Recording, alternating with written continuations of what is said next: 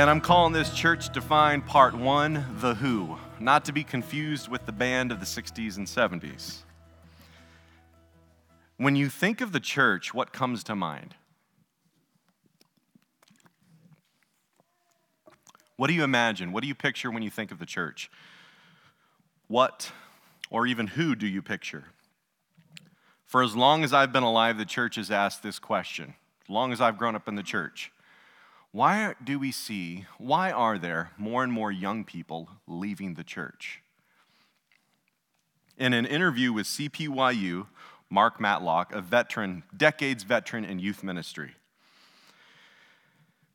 he shared some troubling statistics. In 2011, research from Barna concluded that out of the 83% of 18 to 29 year olds who claim to be Christian, 11% of those had left the church. That was in 2011. As of 2019, seven years later, that same number doubled from 11 to 22%. So, in less than a decade, twice as many young people had left the church. Again, this is research, these are surveys. There's a lot behind this, but those numbers should indicate something to us. In less than a decade, twice as many young people left the church. That was three years ago, by the way. That was in 2019. That's when the book was published where they had this research. Why is this happening? Why do we see so many young people leaving the church? Now, bear with me if you're like, wow, Jake, I was feeling good. It's a sunny morning, and you got to drop those numbers on me. Hang tight. I believe, though, that part of the reason is the church, we, the church, have an identity crisis. Young people are starving to find an anchor for their soul, to discover who they are. Um, I've quite frankly grown tired of how many people talk about identity, wanting to know their identity, et cetera, et cetera, just as much as I'm tired of hearing about anxiety. But I can't escape it. It's out there and it's getting louder and louder. Young people are thirsting and starving for relationships, real relationships where there's camaraderie. One of the things that I loved about my mission trips in other countries is that I experienced a fellowship with people that was forged in fires that tested our faith in Jesus together. I tell you what, when you go to a Middle Eastern country in your early 20s, um, one of which, I'll just say this without dropping the name of the country, um, we got threatened at our dinner table one night. this waiter said, if, we ever, if I ever see you again, I'll kill you. We're like, oh, not in Kansas anymore. we were the only 10 believers that we hung out with for a month and a half in this country. And every day we go out all day meeting with people starting conversations with folks, sharing the gospel with people who do not come from a Western mind frame, people who speak a different language, very different in many ways. And there was an oppressive nature to living in this country for that long and, and doing ministry. But I tell you what, it bound us together, it tested our fellowship together. Together is the key word. Our identity is found in Jesus, and it's realized and experienced within his church, not apart from. That doesn't mean He doesn't call us individually, but once we start walking with Him, we realize we're a part of something far greater than ourselves. The church, our identity being experienced and realized in the church, who is also empowered by His Spirit. But how can we help coming generations discover who they are if we don't know who we are? Again, I ask, when you think of the church, what comes to mind? We've let the ocean currents of our culture confuse us over decades now. Instead of letting Jesus, His Word, and the Holy Spirit define us, empower us, and anchor our souls in a wildly drifting culture. So, Mark Matlock said this in the same interview We can't become what we can't define. Jesus never referred to his church as a hospital, as a hotel, an institution, organization, never referred to us as a revolution, much less a movement. And I've heard all of those descriptors of the church. And I'm not here to uh, disparage anyone who's used those, those terms. I have. But how does Jesus define his church? because that's really the bottom line, right? Would you turn with me over to Matthew 16?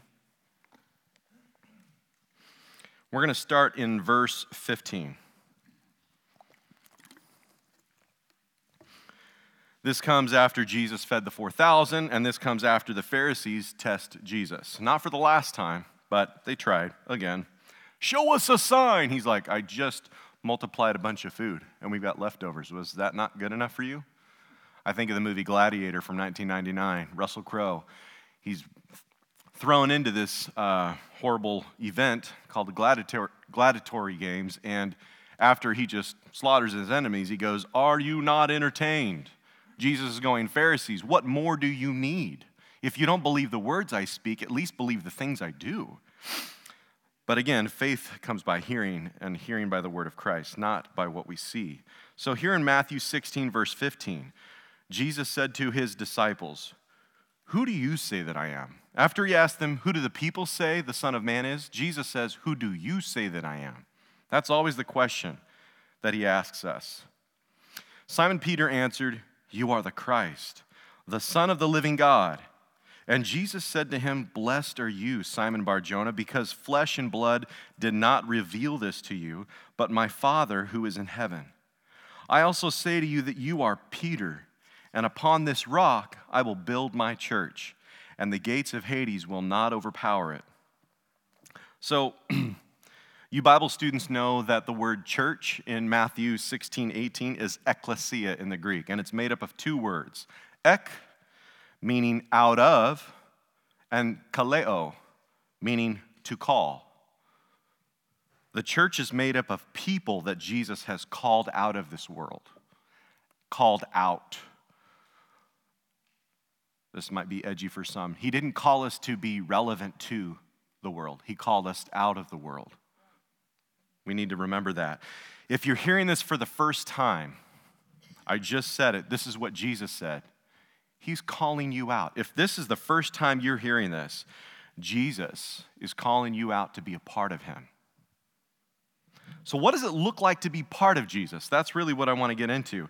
1 Peter 2 9, Peter, the same guy who said, You're the Christ, the Son of the living God, he writes in 1 Peter 2 9, You are a chosen race a royal priesthood, a holy nation, a people for God's own possession, so that you may proclaim, preach the excellencies of Him who has called you out of this present darkness into His marvelous light. He's, he died on the cross not to just look like a martyr, He did it for an express purpose so that he could give to us what we could never have on our own, so that he could transfer us from the domain of darkness. And let me ask you, does this, feel, this world feel dark or what? He did it to transfer us out of this horrid dark world into his kingdom of light. For you were once not a people, you had no identity, but now you are the people of God. You had not received mercy, but now you have received mercy. Here's your first point, and I was sharing this with Cam last night. I'm not much of a points guy um, in a lot of ways. but the church is not a what, the church is a who. Let's make that very clear. I know for most of us, especially here in, the sanctuary, that's clear. But, you know, there have been many times, and I've shared this before, when my, I'd get in trouble or I'd make a faux pas, and my dad would talk to me much longer than I wanted to listen. And when I got older, he goes, You, you think you know what I'm going to say next? And I go, Yeah. He goes, All right, tell me. And I tell him, he goes, You're right. I'm like, Aha, that's the end of this discussion. And then he goes, Then how come you're not doing it? I got nothing, Dad. Continue. We need to remember that what we read today goes beyond intellectual information. This has to be true in our lives. It has to be real. That was the difference between the Pharisees and the scribes and Jesus. They knew by memorizing the Word of God down to the punctuation. But it says when Jesus got up to speak and teach, he spoke with one who had authority. This was personal. Is God's Word personal to us? Is who He made us, according to His Word, personal? Do, have we embraced that identity according to what He says about who we are? So the church is not a what, the church is a who. Paul shows us in Ephesians 5:28 why marriage is specifically and carefully and strictly designed. This is God. So husbands ought also to love their own wives as their own bodies. He who loves his own wife loves himself. In a, in a culture that's telling us you got to love yourself, you got to love yourself. That's not what the Bible teaches, right? He says, Love the Lord your God with all your heart, with all your soul, and with all your strength. And love your neighbor as yourself. And that's it. What about me? Your neighbor will love you. God loves you. You don't need to love yourself. He who loves his own wife loves himself, for no one ever hated his own flesh, but nourishes and cherishes it, just as Christ also does the church, because we are members of his body. This mystery is great, Paul says, but I'm speaking with reference to Christ and the church. Marriage represents Jesus' relationship with the body of his people, the church. Here's a second point if you're taking notes the church is Jesus' bride. And so we can't love Jesus and loathe his bride. There's a whole lot of love for Jesus and a lot of hatred for his bride. I've said this a lot within the last year. But anyone who wants to be my best friend and then hates my own wife, not only are we not going to get along, not only will you not be my best friend, you and I will probably have words in the church parking lot. What's interesting here, and this just hit me, is more often than not, and I have unfortunately played into this, we treat Jesus' body more like our governmental body. It's a big, massive aisle down the middle with two opposing sides. Are we functioning as the body of Christ, or are we letting the culture of this world dictate, indicate, influence how we function with each other? Are we letting the culture influence the way we perceive each other? Are we letting God's word and who Jesus is help us to see each other the way he says we are? Do we love Jesus? I'm sorry, do we love who Jesus loves? Do we love the church like Jesus does? Bearing in mind, Jesus died a hor- horrific death of suffering for us. Is there anybody that you can think of that you would probably think twice about doing that for in the church? Lord knows I've had people like that. What people or situations makes it hard for you to love Jesus? What people or situations makes it hard for you to love Jesus' church the way he does? I have heard many times people out of my own family growing up find out, wow, this, these family members haven't been to church in decades, which, by the way, you don't go to church. You're part of the church. You're either in or you're out, but it's not something you necessarily go to. Do we love the church the way Jesus does? Let's go ahead and preface here with 1 Corinthians chapter 12. Would you turn there with me? 1 Corinthians 12. I'm not going to really expound too much on the first 10 verses, but it gives us some context and background to understand the rest. Now, concerning spiritual gifts, Paul writes to the church in Corinth Brethren, I do not want you to be unaware. You know that when you were pagans, you were led astray to the mute idols, however, you were led. Therefore, I make known to you that no one speaking by the Spirit of God says, Jesus is accursed. And no one can say, Jesus is Lord, except by the Holy Spirit. Now, there are varieties of gifts, but the same Spirit. And there are varieties of ministries, and the same Lord. There are varieties of effects, but the same God who works all things in all persons. But to each one is given the manifestation, the, the revealing of the Spirit for the common good. That was the problem in the Corinthian church. They were exercising or attempting to exercise God's spiritual gifts for themselves, to promote, promote themselves, to position themselves.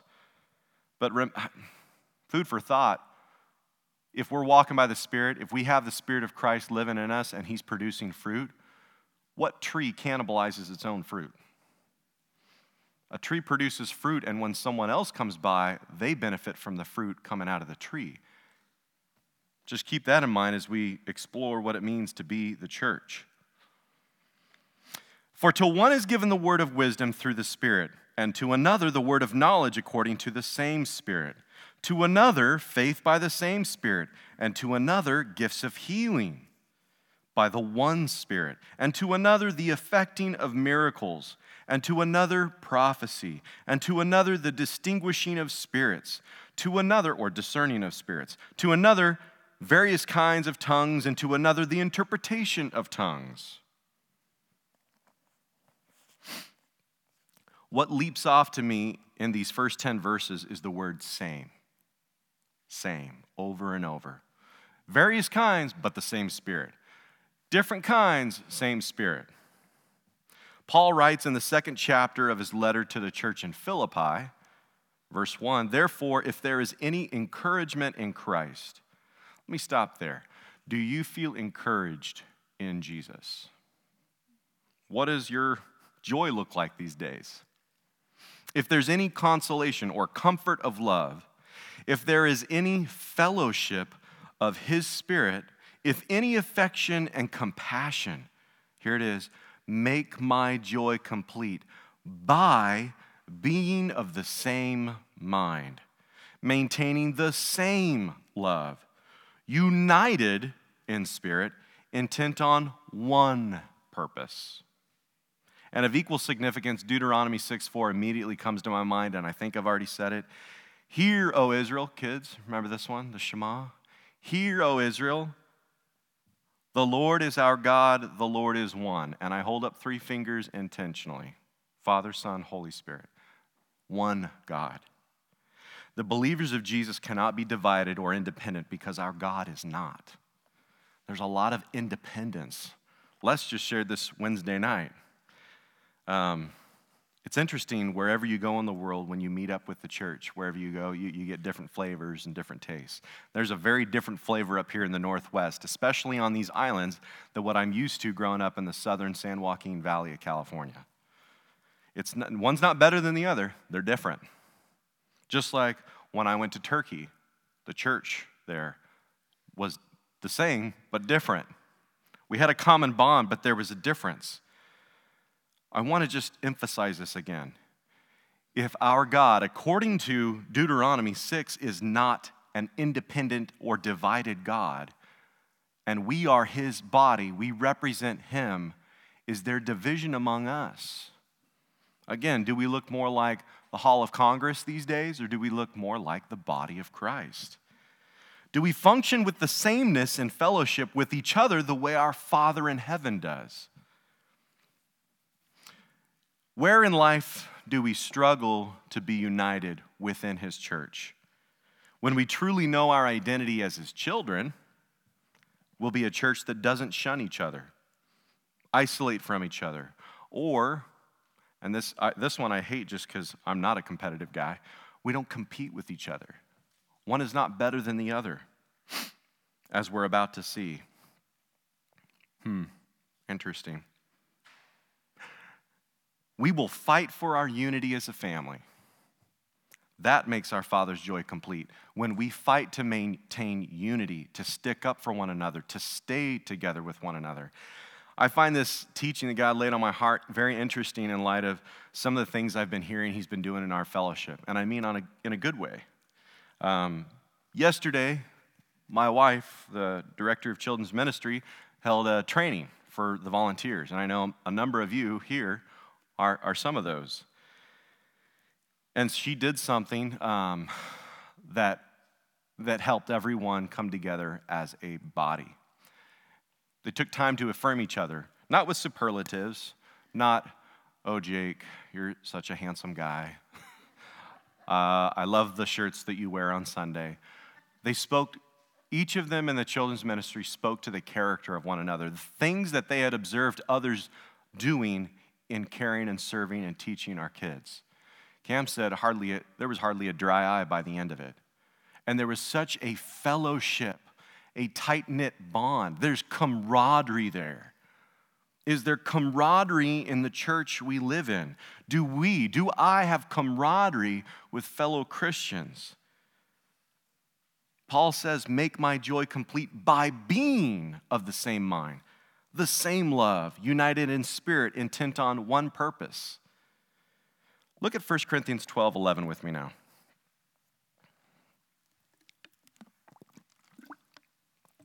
But one and the same Spirit works all these things, distributing to each one individually just as He wills. And I emphasize that. For even as the body is one and yet has many members, and all the members of the body, though they are many, are one body, so also is Christ. So I've already alluded to it, but this letter that Paul wrote to the Corinthian Christians, the Corinthian church, was motivated out of a deep concern because of internal fighting. And this internal fighting came as a result of confusion and corruption in their fellowship. Pose another question for all of us Is there any confusion and corruption in our fellowship?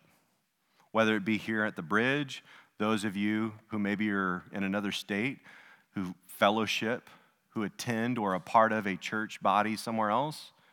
Is there any confusion or corruption?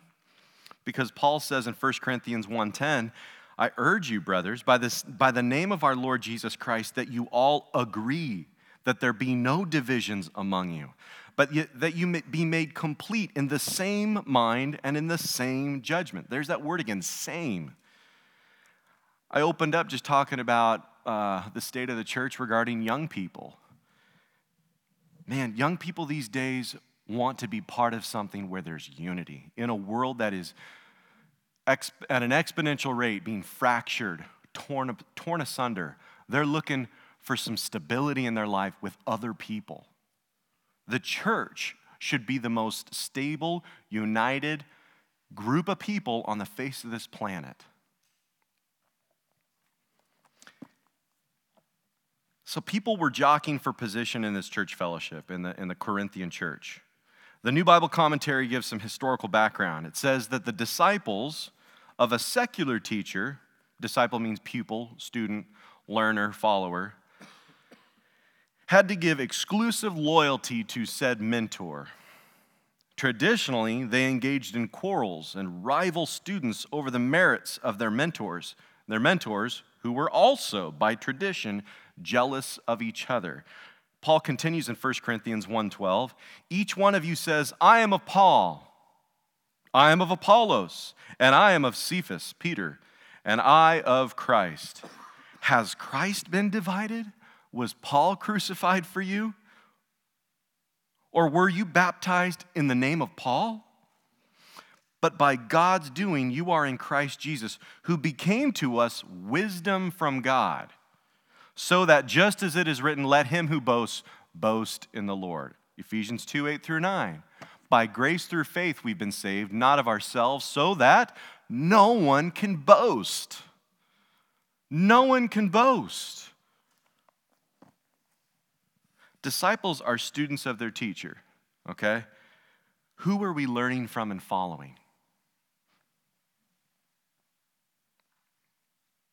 Again, the Corinthian believers back then, many of them were, who were Gentiles, you see the influence and the infusion of a pagan world system and mentality bleeding into the way they function as Jesus' body, as his church.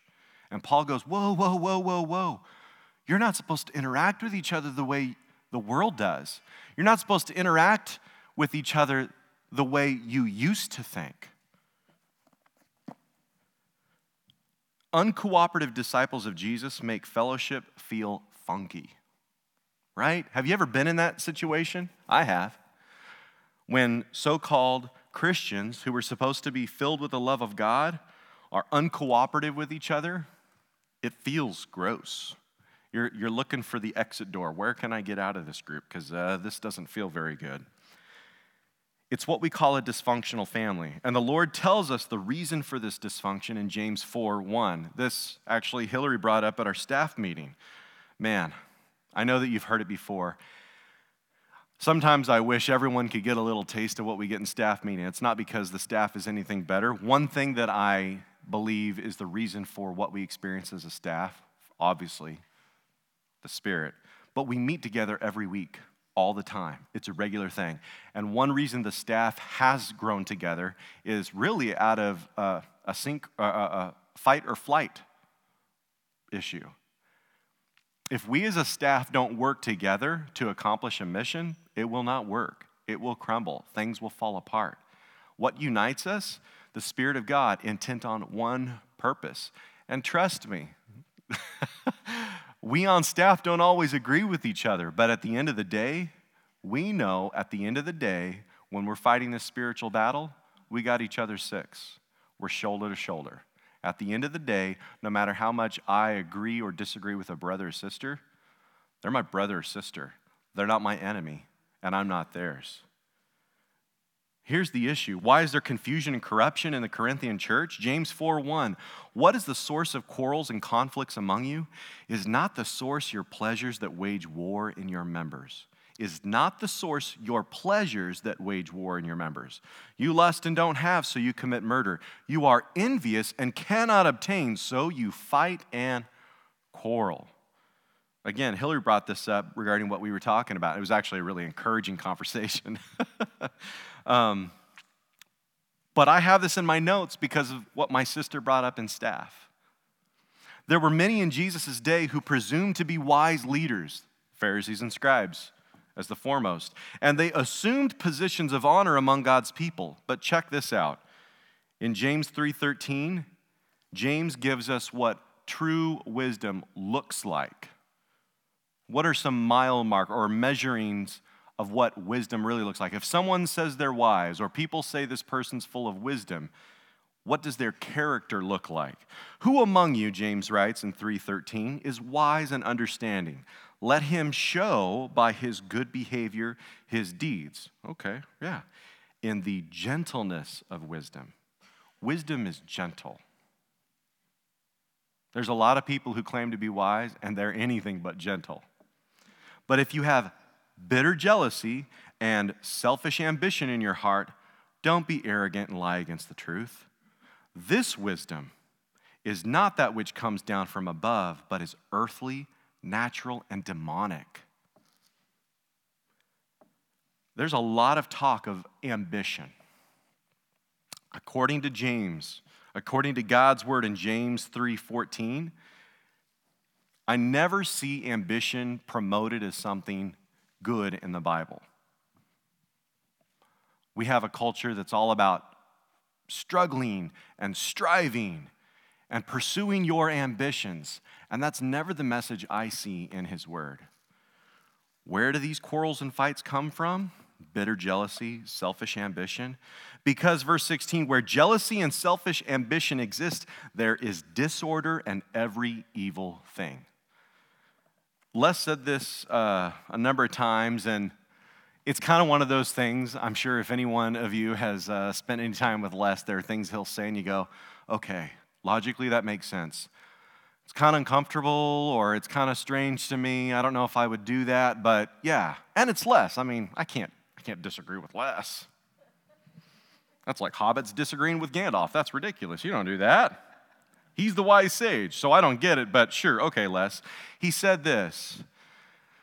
I'm going to use both of you because you've shared this. Here's some practical tool in marriage. If you find you and your wife or you and your husband are at odds, let me ask you have you ever been in a conversation that turns into an argument and it seems like you have nothing against your spouse and they have nothing against you, but no matter how much you talk, it just seems like the channels are mixed up and you, you can't seem to communicate what's in your heart and your mind correctly to them. Whenever you talk, they get offended by it and then they react or vice versa. What's going on here? And Les, Les shared this with me, and this has been something that I've slowly practiced in my life. Selfish ambition, bitter jealousy. If there's disorder going on in your relationship with your husband or wife, stop. And I'm going to quote Les. You probably have an unwelcome guest there's, there's a good chance a spiritual entity is trying to ruin and break down the communication. If there's disorder, confusion, which leads to corruption, then you start treating each other wrong, and then all manner of the flesh starts to manifest itself. Stop and pray together. You, you bring yourself under the authority of God, who made you two to be one flesh. And if He's at the center of it, there is no room for an outsider to come in to divide, to cause dissension. There was jealousy and selfish ambition in the Corinthian church, which is why their fellowship was dysfunctional, which is why their fellowship was disruptive. And in some cases, it was even diseased. There were some who were passing away because of the dysfunction that led to all kinds of impurity and immorality. Paul writes this to the church in Ephesus, chapter 4, verse 17. This I say and affirm together with the Lord that you walk no longer the way people separate from Jesus and the world walk. The Bible says Gentiles. In the futility of their mind, being darkened in their understanding because of the hardness of their heart. We rely way too much on this, and we don't surrender and subject this to His heart. When we do that, the soul gets into its proper place. Jesus is the Logos of God. He's the Word of God. It's His logic we need to live by, not by our own understanding, right? Proverbs 3 5 tells us that. This is not a new thing. This is in His Old and New Covenant. But because of the hardness of their heart, they're darkened in their understanding. Not because they don't have enough information or intellect. Verse 19 says, having become callous, they have given themselves over to sensuality for the practice of every kind of impurity with greediness. It's self centered. Paul says this in Ephesians 4 20. But you did not learn Christ in this way. Let me ask us all a question. Think back through your life. How have you learned Christ in your life?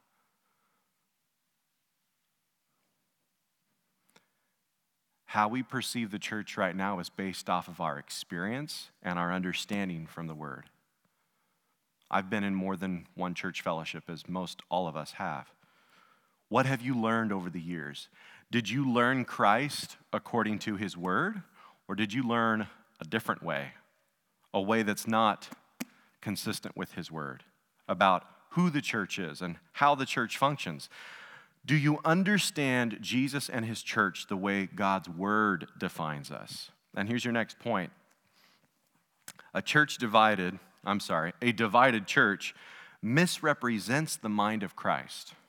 Think about that for a second. When we're divided, we misrepresent, we show a Christ whose mind is divided when we're divided. Think about that. Is Jesus, is his, is his mind torn in different directions? Is he divided? 1 Corinthians 2:16 teaches that disciples of Jesus have the mind of Christ. But when we're divided from each other because of jealousy and selfish ambition, it makes Jesus, hear me out, it makes Jesus appear to be worried. Can you imagine going through the Bible, reading the Gospels, and reading about a Jesus being anxious? full of anxiety all the time? Now, he's not. We see that from the Gospels. But again, if we are the body, does the world see Jesus' hands when they look at us? Do they see Jesus' feet? Do we pursue after the things that Jesus cares about? Do we accurately represent the heart of our Savior, our Lord? Jesus is not worried and Jesus is not anxious.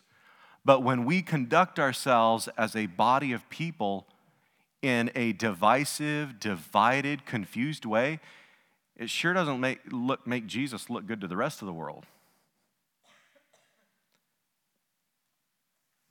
The reason I say this is because the word Jesus uses in Matthew 6 25 for worry, he says, Do not be worried about what you're going to eat, what you're going to drink, what you're going to wear, where you're going to live. That word worry is the same word that Paul uses in Philippians 4 6. And some of you already know where I'm going because I've been sharing this word with others. Because as of this last year, I had a reckoning. I told you in the beginning, beginning of this message that um, I'm tired of hearing talk about anxiety, identity, be, be your true self, and all this stuff. I'm, I'm kind of a crusty curmudgeon. I'm, I'm 36 going on 86. I'm like, come on, you're a man, act like a man. But I started to realize this, uh, this last year, Jake had some serious anxiety. Well, what is anxiety? What is anxiety? It comes from a Greek word, merimnao. Merimnao, two words. Meridzo, which means to divide, and naos, the mind. Literally, a torn or divided mind. Now, 1 Corinthians 2:16 says we have the mind of Christ. Do we act according to the authority and the unity that God says he's given us? Do we act as a body like we're divided or we're one cohesive unit? Now, again, I'm not saying that Jesus is anxious or worried, but what blows me away is how Jesus, his love is so humble, he chooses to yoke himself to us messed up sinners, and then he saves us by his grace, and then he's patiently saving us, renewing our minds. Romans 12, 1 through 2. Because of the mercies of God, brothers, present your bodies as a living sacrifice, a wave offering, so that you may know what the will of God is. Let your, don't be conformed to the world, but by the renewing of your mind. Renewal, it means a total overhaul, a deconstruction of the old, and a complete ground up rebuilding of something new. And we all have things in our life, our understanding, the way we perceive things, that need to be remodeled, deconstructed, and built anew. Not to sound like I'm a disciple of Les, but I do learn a lot from our brother. And Les has been saying this lately. We're in process. So whether you've been following Jesus for 50 years or five months, we're all in process. So I, also want to be clear because I know some of the things I'm saying sound maybe hard for some of us to, to listen to. I am not disparaging or on my own trying to convict the church. Les again this morning said, Jake, the things that you're going to teach, do you believe this? I've been having to wear this stuff. I'll be honest, there are some brothers and sisters, love them. I want the best for them. But, you know, my life would be easier if they lived in another country. no, there's some laughs, yeah. You know what I'm talking about because you go through the same thing. Love them, want the best for them. Over there. Lord, here am I, send them away. I've, I've remarked also with our sister Eva, because I have lived long enough. I've grown up in the church. I gave my life to Jesus when I was six the Lord has continued to grow my heart for his people, the church. But I tell you what, I have lived long enough to, to see some really sad, painful things. And I've gone through myself being experienced by being hurt by others in his family. And then I had to wrestle through and process through something I tried to deny. And that was I'm not resentful. I don't hold any bitterness. I'm not I'm not judging people, and then they walk across me and bam, there goes the reel in my head. It is a process. And you know what, for that matter, it's not just, oh, Jake's been a victim to people in the church who've hurt him. I have hurt people, knowingly and unknowingly. Again, why? Selfish ambition, bitter jealousy. That's in our sin nature. It needs to be sanctified. But again, if we function as the body of Christ in a divided way, we make Jesus look divided. We make Jesus look crazy. What happens to someone who is overwhelmed with anxiety? Their body starts to malfunction quite literally. They break down. Is that the way we want to represent the one who saved us, who loved us, redeemed us, sanctified us, made us into a kingdom of priests? So, another reason we see young people leaving the church is because instead of actually modeling Christ, who Jesus says of himself in Matthew 11 29, that he is gentle and he is humble of heart, we end up modeling jealousy and harshness towards each other. Instead of modeling and teaching gentleness and humility, we model and teach jealousy and harshness. And again, I am guilty of doing that. I'm not perfect, and that's not an excuse. Am I passing? I have it written in my notes. Are we passing on a faith? I have had to wear what I'm sharing with you very personally. Am I passing on a faith to my son Judah and my daughter Ezra that offers them rest from anxiety? Do they see the faith of Cam and I functioning in a way that invites them and encourages, encourages them with compassion? Do they see a faith that frees them from anxiety? releases them from worry, and imbues them with a compassionate camaraderie. If I see a brother or sister stumbling and falling, am I quick to go, What are you doing? You know what? I'll be honest. There are too many times, more times than I would like to recount, where my son will do something different than the way I thought. And I go, Judah, what are you doing? And I start to get real snappy. And Cam goes, Jake. I'm like, What? That didn't make any sense. Why are you doing that? Hey, I'm talking to you. Come here. Now, many of you, fortunately, have seen me long enough to know that I'm not perfect, but there are some who are like, you know, it's Jake. He pastors our students and he serves in the church and he's a godly young man. My family sees me, warts and all, and I have to ask myself, am I passing on a faith? Do I communicate by the way I live and function with all of you? what the church truly looks like to my kids. Because if they grow up watching a dad who preaches one thing and practices another, that's hypocrisy. They'll want nothing to do with it. Nothing. That's okay, I'm out. I'll go find something else. Because people want to be a part of a family.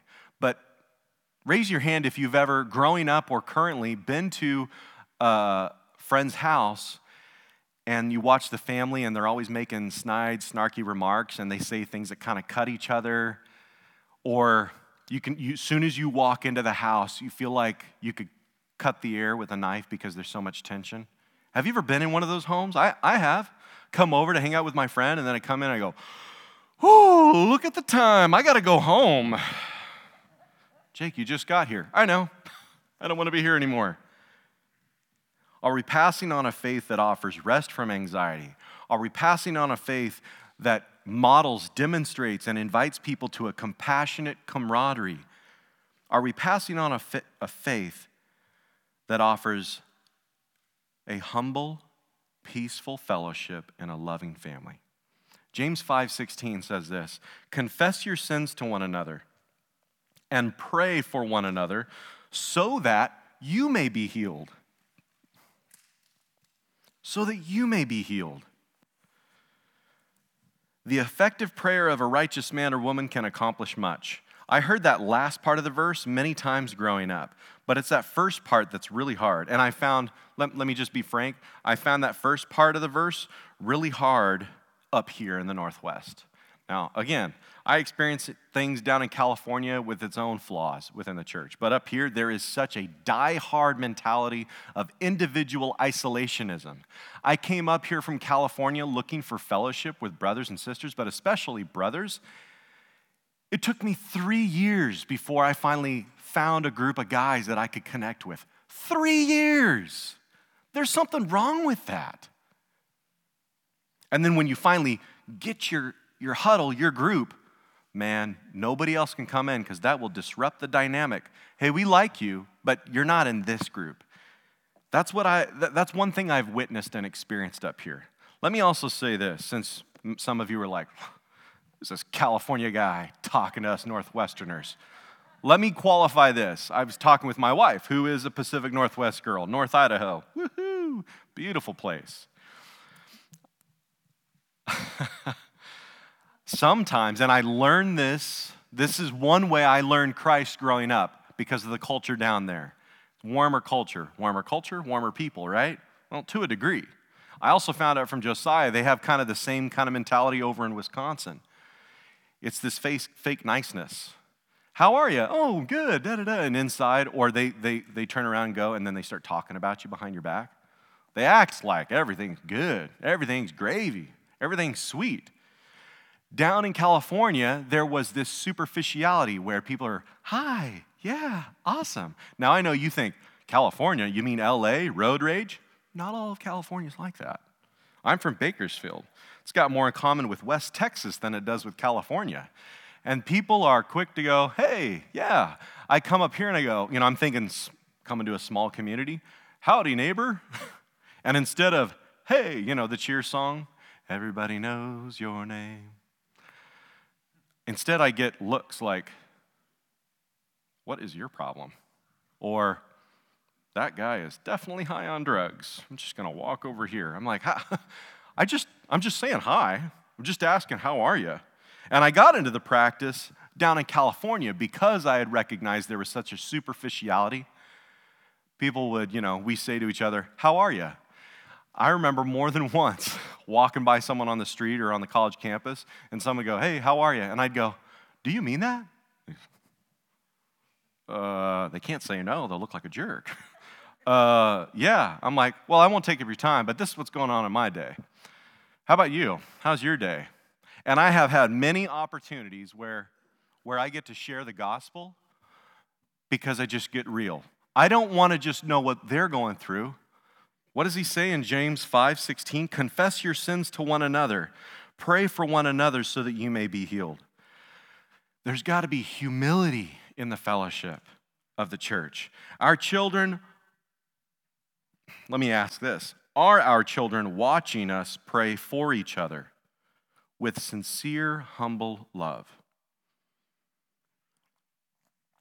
And do they see us humbly receiving prayer and help from others who also belong to Christ? You know, it's one thing for me to offer to pray for someone else, it's another thing for me to accept that offer. In James 5:17 he continues, Elijah was a man like us and he prayed earnestly that it wouldn't rain and it didn't rain for 3 years and 6 months. Then he prayed again and the sky poured rain and the earth produced its fruit. Are we modeling practical and powerful faith to our friends and family? Moving on to 1 Corinthians 12:13 and I need to pick up the pace. For by one spirit we were all baptized into one body whether Jews or Greeks, whether slaves or free, we were all made to drink one spirit. For the body is not one member, but many.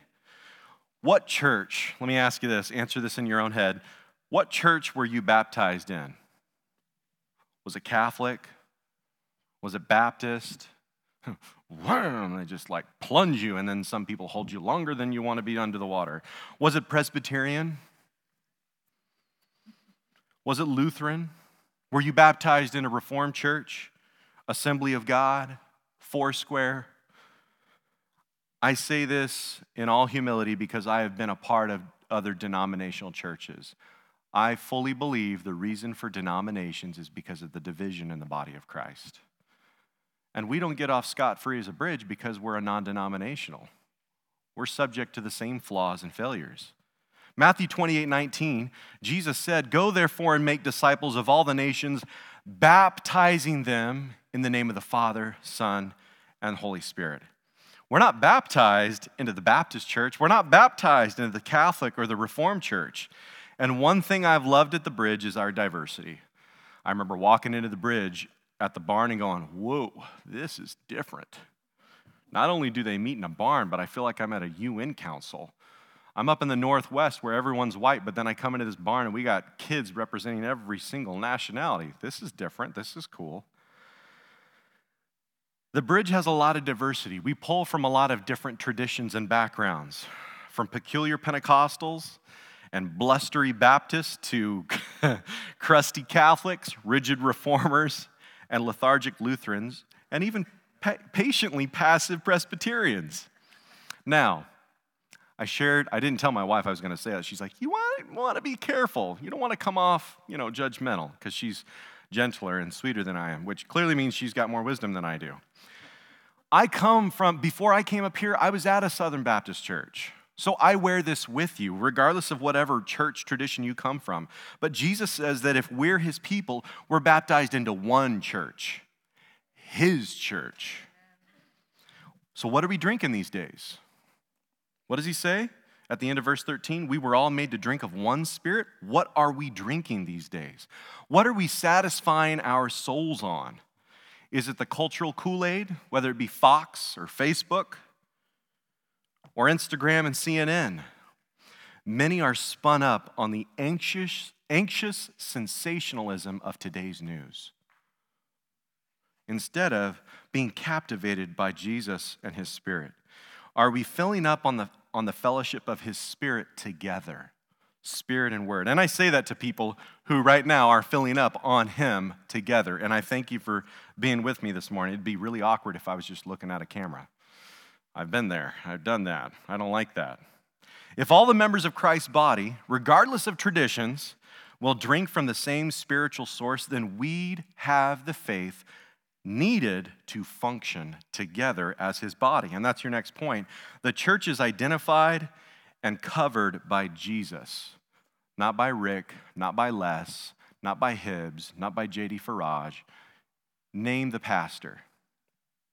1 Corinthians 12 15. Keep reading along with me, would you?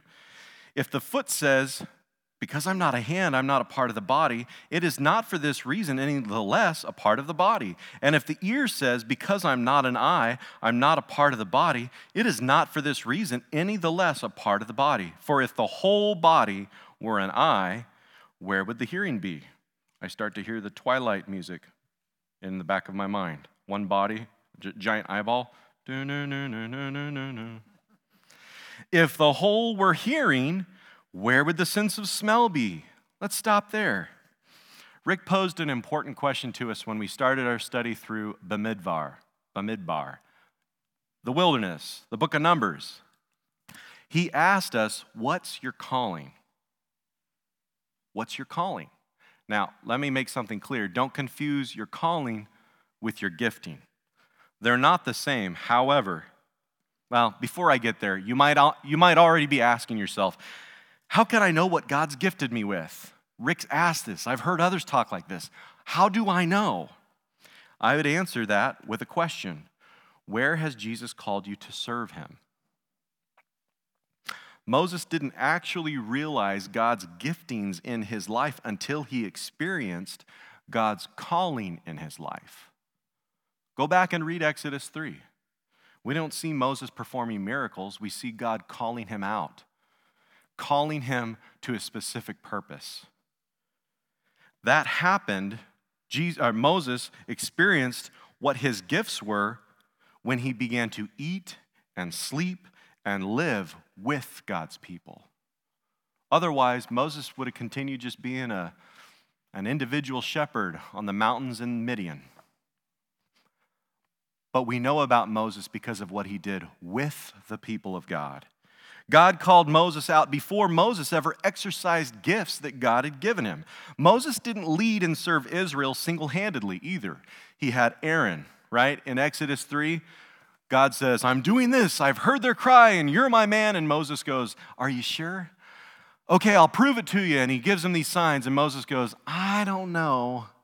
Then God does some more things supernaturally. And Moses finally goes, Yes, no. He doesn't embrace his calling. God goes, Fine, Moses. I am Moses, uh, Aaron, your brother is on his way. I'm going to bring Aaron with you. I will put your words, my words in your mouth, and then you will tell him what I tell you. Moses wouldn't have been the Moses we know without people that God surrounded him with. I need you. This is something, again, sorry, Les. Sorry, not sorry. I, have learned a lot of this over the last 10 years. This is one reason I believe people are gravitate towards Les and Donna. Because for all their wisdom, they don't wear it on their sleeves like they're better. They're so humble, godly wisdom. I remember Les saying this to me Jake, I need you. I'm going. Or, or actually, my, my reaction was like, oh, yeah. Because a church kid, I'm like, well, that's the, that's the Bible answer. I need you. We need each other. We sing songs about that. Let me say up here, I need you. I really need you. My wife had training for children's ministry yesterday, and she was nervous about it. She always questions herself. I'm getting a stare right now. She shared with me Friday night what she was, what the Lord had given her to bring to uh, Saturday morning's training, and I'm like, Cam, that is so good. When she got here, I could go on and on. I'm gonna, I'm gonna drop some names. Jim Crouch, shepherd of children's, he showed up, and he showed up early, and he came alongside Cam to help her. And then there's, of course, Eva. She was there helping make it, making it happen. And then um, we have a sister, her name's Nicole, who Cam was talking about hearing God. You know, it's one thing to read about God, it's another thing to hear Him. And I know the moment I say that, that really makes some of you uncomfortable. And that's okay. Again, I come from a Southern Baptist background. Hearing God's a little, you know, Pentecostal. Well, again, what does His Word say? I've got to embrace what He says, not what I think. And Cam was addressing this. Saul had been radically grabbed by Jesus on the road to Damascus. And then God connected with a guy named Ananias. Ananias didn't read the Bible and go, huh, I think I need to go meet Saul. Ananias heard God. I want you to go meet with this guy. And because Ananias obeyed, he listened and then obeyed, we see Saul turn into Paul. If it weren't for Ananias obeying God, there would be no Paul. Where would the churches of the letters to the Corinthians and Ephesus and Galatia be? And there are scores of people that Paul mentions at the end of his letter to Rome in Romans chapter 16. It was more than just Paul. This last week, I remembered an old term. A lot of you have heard this. Teamwork makes the dream work. Whose dream are we living for? Are we living for our own? Am I and I have made these mistakes where I have this vision of what I want to do in a certain ministry, and then I start to do it, and it's frustrating, and nobody gets on the same page with me. And God goes, Is that what I asked you to do? Oftentimes, without even knowing it, we bring our own ambition and our own agenda into the mix, and Jesus goes, That's not what I told you to do. Are you listening to me? Remember, Jesus is the head of the church. I need you. You need me and we need each other. If we're not together, we can't be fit together. And if we're not fit together, we fall apart. Ephesians 4:16 teaches us that if we belong to Jesus, we are part of his body, being fitted and held together by what every joint supplies, according to the proper working of each individual part, causes the growth of Christ's body for the building up of itself in love. I got to share something with you guys again. This came out of our staff meeting this last week. Sorry, Eva, I'm putting you on the spot. Eva shared this from her past experience. She, before she worked here, she was a manager. She managed a doctor's office. And I put it in my own words, so correct me if I'm wrong, sis. Many folks who have joint pain tend to want to baby that injury. I, th- I think a lot of you have experience with that. I have. We get hurt and then we don't want to move it. Hurting moves. And so we don't move it. Yet, in many cases, and modern medicine has proven this over and over, as painful as it may be, it's movement that needs to be the very thing that happens when you get an injury. Man, people now are coming in for a one or a round trip. They go into the doctor's office and have something that used to take weeks to heal from. Same day you're out. And what do they tell you? Don't push it, but when you can start moving, move. I know it'll be uncomfortable. It might be even painful, but you need to do it. See, because movement stimulates the rest of the body to recruit blood and fluids that carry essential oils, lipids and fats, etc. To lubricate that area, this movement of this hurting, affected area stimulates healing and strengthening. And because my sister shared that, bam, the Spirit brought something to my mind. And I actually, I think it, Hillary was pinging off the same thing. I heard that and I thought, wait, when the parts of the body don't move because of pain, it atrophies. When a part of the body doesn't move, it atrophies, it gets weak. It loses its strength, it loses its range of motion. And when that happens, it strains other parts of the body. For example, I sustained a pretty serious injury in high school playing football. I got an avulsion fracture in my left ankle. Nothing snapped, but the ligaments and tendons were torn so abruptly, so violently all at once, it actually pulled a chip of bone off my foot. It looked like a Stay Puft marshmallow from the ankle down. It was purple and black. Ooh, nasty. Anyway, it seriously affected me years later on an, a super ambitious hike I took. I, I, can tell you the story if you want to hear it later. But I did a Trans Sierra hike with a friend of mine um, with just food and water. We didn't camp out at all. We took a, we ended up hiking 73 miles in 54 hours with four one-hour naps. My body was wrecked after that. But part of the reason it was so wrecked, I lost 10 pounds in 54 hours and I couldn't gain it back for a month. Because that old injury from football days in high school never got the proper treatment. It never healed the way it should have. And so I didn't know this until I got halfway into the hike, 35 miles in, into the Sequoia National Forest. My friend decides to tell me, You know, people die here every year. I'm like, Thanks. Now you tell me. I didn't realize what I was getting into. Ignorance is not bliss, let me tell you. I lost mobility of my ankle and I didn't realize how it affected the rest of my body until I'd put some miles on that body in this hike. My left ankle doesn't move, it's not nearly as flexible as it used to be. It's a ball joint. So, what happens? The rest of the body has to compensate for the lack of movement of one part. So, what happens?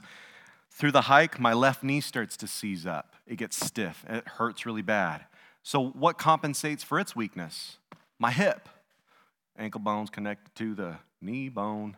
My hip starts to break down. This friend of mine, by the way, I was 23, he was 55. He moved like he was in his 20s. I moved like I was in my 80s with RA throughout my whole body. By the end of the hike, I was hiking like this. I looked like Frankenstein. Frankenstein, an interesting picture of different parts of the body put together in a monstrous way. Interesting. So, I learned something about my body that hike. When one part of my body suffers, all of it suffers. Maybe you've been hurt by people in the church. You're in good company. Me too. I have lived my life growing up in the church. I have experienced some pretty nasty things myself. But remember, Jesus refers to us as sheep. Sheep bite.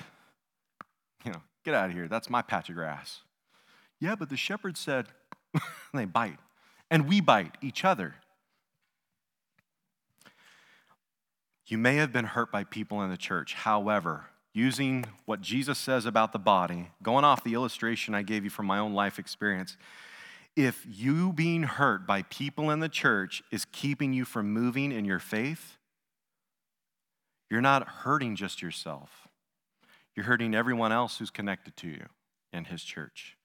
If we hold on to our hurts and we stop moving and growing and functioning in faith together as his church, our lack of mobility is going to weaken our faith and it will be worn by the rest of the body. And it hurts. You know, as much as I wish I didn't get hurt in football, this is just another example where God goes, I need you to go through this so that you understand who I am and you understand who my people are. It's going to benefit you in ways you don't understand yet, Jake.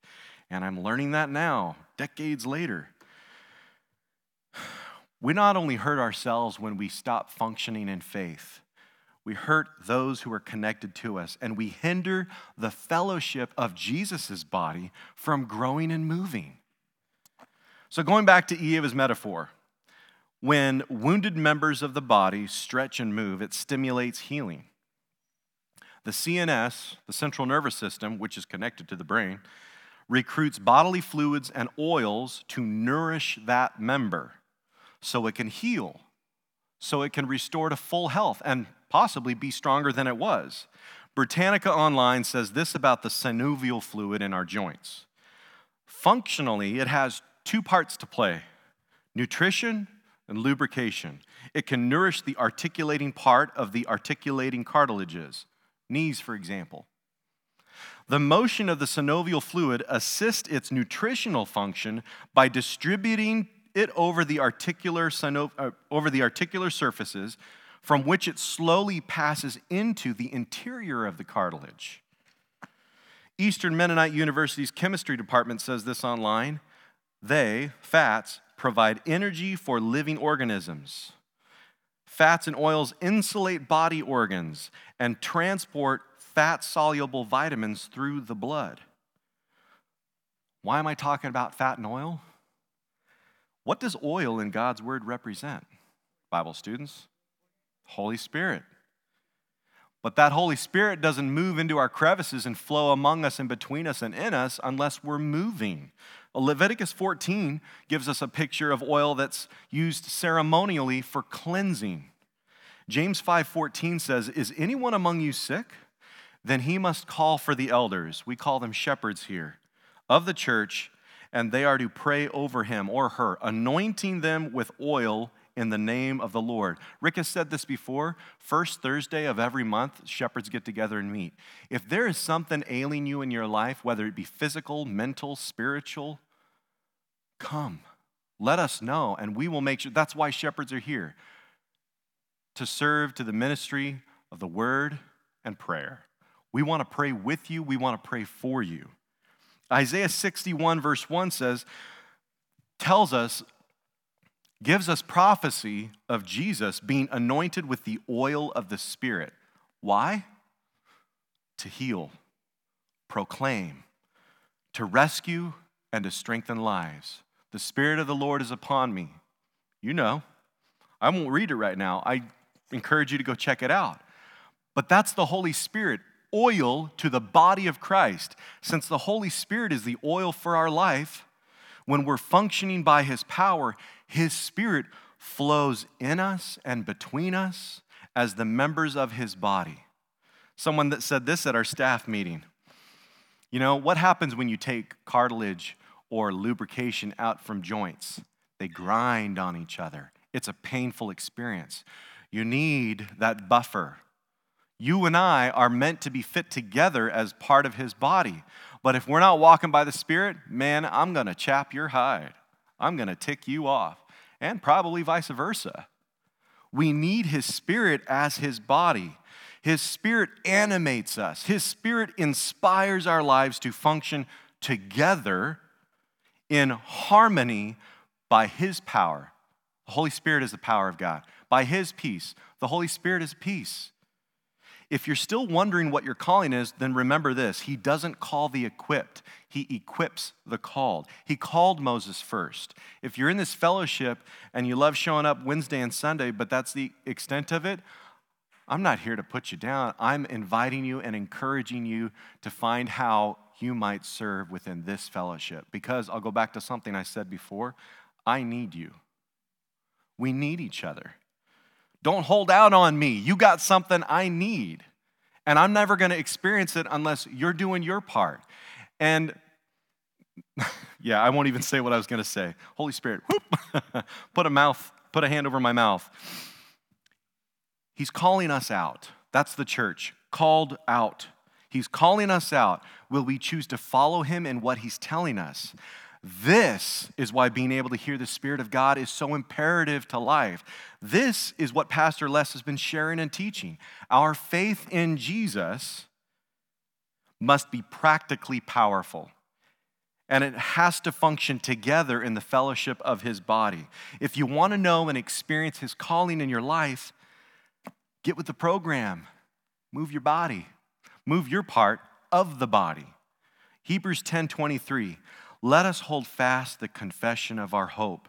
That's Jesus, without wavering. For he who promised is faithful, and let us consider how to stimulate one another to love and good deeds. Not giving up, not forsaking, not abandoning our own assembling together. Assembly. The church is the assembly of God's people. If you're online and you, you feel like I'm calling you out, I'm not. I don't know where everyone else is in their lives, but I'm telling you, being the church requires physical proximity. It does. We have to be with each other.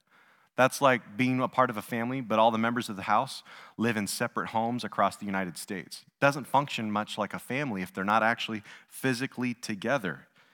not forsaking our own assembling together, as is the habit of some, but encouraging one another, and all the more as you see the day drawing near. While some of us discount ourselves, others of us forget our place. Look at verse 18 with me. 1 Corinthians 12, 18. But now God has placed them, placed the members, each one of them, in the body, just as he desired. If they were all one member, where would the body be? But now there are many members, but one body. And the eye cannot say to the hand, I have no need of you. Or again, the head to the feet, I have no need of you. On the contrary, it is much truer that the members of the body which seem to be weaker are necessary, and those members of the body which deem less honor, which we deem less honorable, on these we bestow more abundant honor. And on our less presentable members become much more presentable Whereas our more presentable members have no need of it, but God has so composed, put together the body, giving more abundant honor to that member which lacked, so that for this reason there be no division in the body, but that the members may have the same care for one another. While some of us tend to discount ourselves, other, others of us forget our place. And I've done this too. I don't get to choose my gifts. I can ask God for gifts, but He's the one that gives how He wills for each reason. And I don't get to choose my calling. Well, I want to do this. I'm gifted in this. Remember, gifts and callings are not the same, they work off each other. But what has God actually called you to do? We need to know our place in His body. There are some people who are very talented and strong, they can walk on their hands. But on my worst day, I can outrun that person who can walk on their hands. Because hands and arms weren't meant to be legs, legs and feet were. We got to know our place because it's weird, it's uncomfortable, and even painful when one of the members tries to be someone or do something they're not. We got to know our place. It's been said, stay in your lane. Why? Because we experience God's favor in his fellowship when we embrace the place and position Jesus has put us in. I'm still in student ministry. I never thought I'd be doing student ministry this long. That was not my plan. That's not what I wanted to do, but God saw fit to do so. Am I going to embrace it? Am I going to walk in it? Am I going to do what He's called me to do? What you hear from His Spirit also will not contradict what His Word says. Some people are so hung up on the Spirit of God that they start to do things that actually aren't consistent with his word. It's one and the same. Revelation 19:10. The testimony of Jesus is the spirit of prophecy. 2 Timothy 3:16 through 17. God's word is the inspiration. God's word was inspired by his spirit, so the spirit and the word don't contradict each other. They're in agreement. The Holy Spirit was in agreement with Jesus to fulfill the mission the Father sent him on. Look at verse 26 with me. We're going to wrap this up. If one member suffers, all the members suffer with it. If one member is honored, all members rejoice with it. Now you are Christ's body and individually members of it. When one body part aches, it radiates, and the whole rest of the body feels the pain too. When one part of the body is valued, its effect builds up the rest in value and strength. Yesterday, when Cam and her volunteers were sharing things that they witnessed in the others about their strengths and what they brought to the table, what did it do? Man, people left the doors. I ran into someone. I ran into Jean Vanderpool at Costco, and I'm trying to get Costco shopping done. I'm in go mode, and she sees me, and she goes, Oh, by the way, I just shared the gospel with someone. And please tell your wife Man, that meeting was great. Her training was awesome. And she started to tell me what she experienced. Why? Because it wasn't just my wife leading the show, it was a bunch of brothers and sisters who were functioning together. And they were validating and they were witnessing and affirming to each other each other's strengths and how they benefit each other. And one of our sisters was listening to the Lord. She came up to Cam and said, I believe it's, if it's okay by you, Cam, I believe the Lord wants me to every Sunday take care of um, the nursery for service. If it's okay. That communicated humility to me because this person's not coming and going, Look, Cam, God told me to, so I'm going to do it. She deferred to her sister who God had called to lead that part of the ministry. But what did my wife do? She's like, Absolutely. Take it away, sis. Run with that. Romans 12, 9. Let love be without hypocrisy. Abhor what is evil. Cling to what is good. Be devoted to one another in brotherly love. Give preference to one another in honor. And Ephesians 4:16, which causes the growth of Christ's body for the building up of itself in love. So when we embrace our position in Christ's body, his body is built up.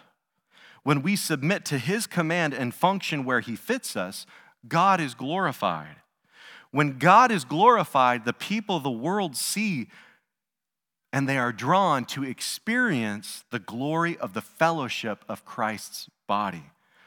Two practical ways to apply what we've heard today. One, if you've been born again and you truly follow Jesus, then find out how and where you can be a part. Find out where He's calling you. And two, if you're hearing this and you've never given your life to Jesus, but you're dying to experience relationship that encourages and builds you up, you're struggling to know who you are personally, and especially you're ready to start and accept a relationship personally to know and experience Jesus, then today Jesus is calling you out. He's calling you out to be a part of Him and part of His people.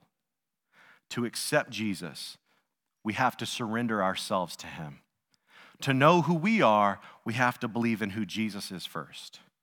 Matthew 16, 24 through 25 teaches that. That's what Jesus said. You got to you want to know who you are? You got to know who I am. You want love? You got to stop loving yourself and you got to love me.